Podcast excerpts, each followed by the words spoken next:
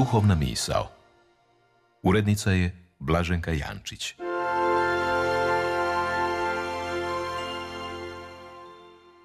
Govori vam Tomislav Glavnik. Prije devet godina vraćajući se prema Zagrebu s jedne svadbene svečanosti, takozvana dubinska carinska kontrola zaustavila je vozilo kojim sam upravljao i zatražila pregledati ga.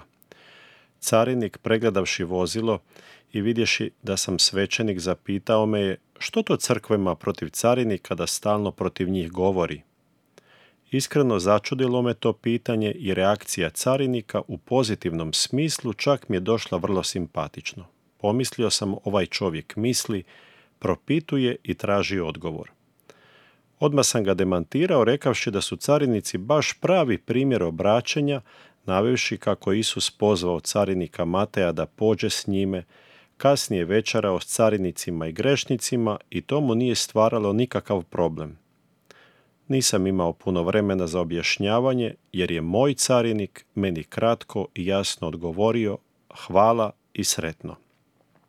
Očito da mu nije bilo do razgovora. Nije kritika. Svakako te scene uvijek se sjetim kad se čita ulomak iz Lukina evanđelja koji opisuje Matejev poziv da postane apostolom, Isusov susret s carinicima i grešnicima, kao i prijekor farizeja prema Isusu koji kritiziraju Isusov način da bude s bolesnima, a ne sa zdravima, ili s grešnicima, a ne s pravednicima.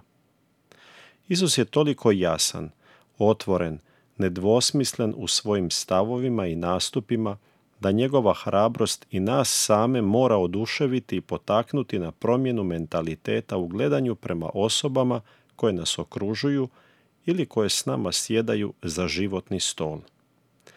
Iako ne bih stavljao bolesne i grešne u istu rečenicu, uspoređujući ih sa stanjima u kojima se možda i sami nalazimo, bitno stoji da niti bolesti niti grijesi nisu buhe koje skaču s jedne osobe na drugu ili prijete da se njihova takozvana zaraza ili griješna stanja samo tako preliju na nas. Nema opasnosti da ćemo se družeći na nekoj večeri ili ručku ili kakvom druženju opoganiti. Tako Isus ne strepi nad sobom razmišljajući što će drugi o njemu govoriti i misliti.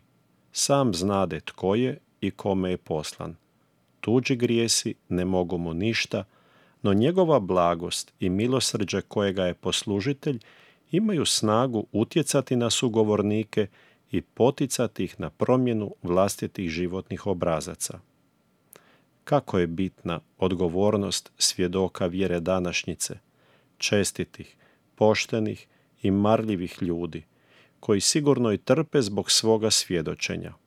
Uspravni su, hrabri i jasni, otvoreno i neustrašivo komuniciraju ispravne stavove i pred ogledalo stavljaju sve one koji poput farizeja stoje sa strane – prigovaraju, osuđuju, mjerkaju, odvaguju i beskičmenjački podbadaju sve i sva.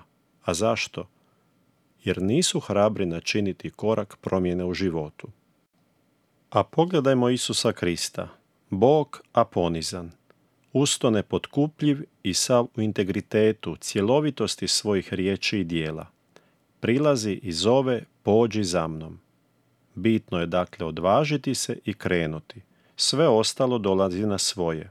Ne zaboravimo i uvijek si ponavljajmo. Bog voli čovjeka, ali prezire grijeh. Uvijek daje priliku jer je neizmjerno strpljiv. No prihvatimo poziv na dobro, istinito, sveto i vječno.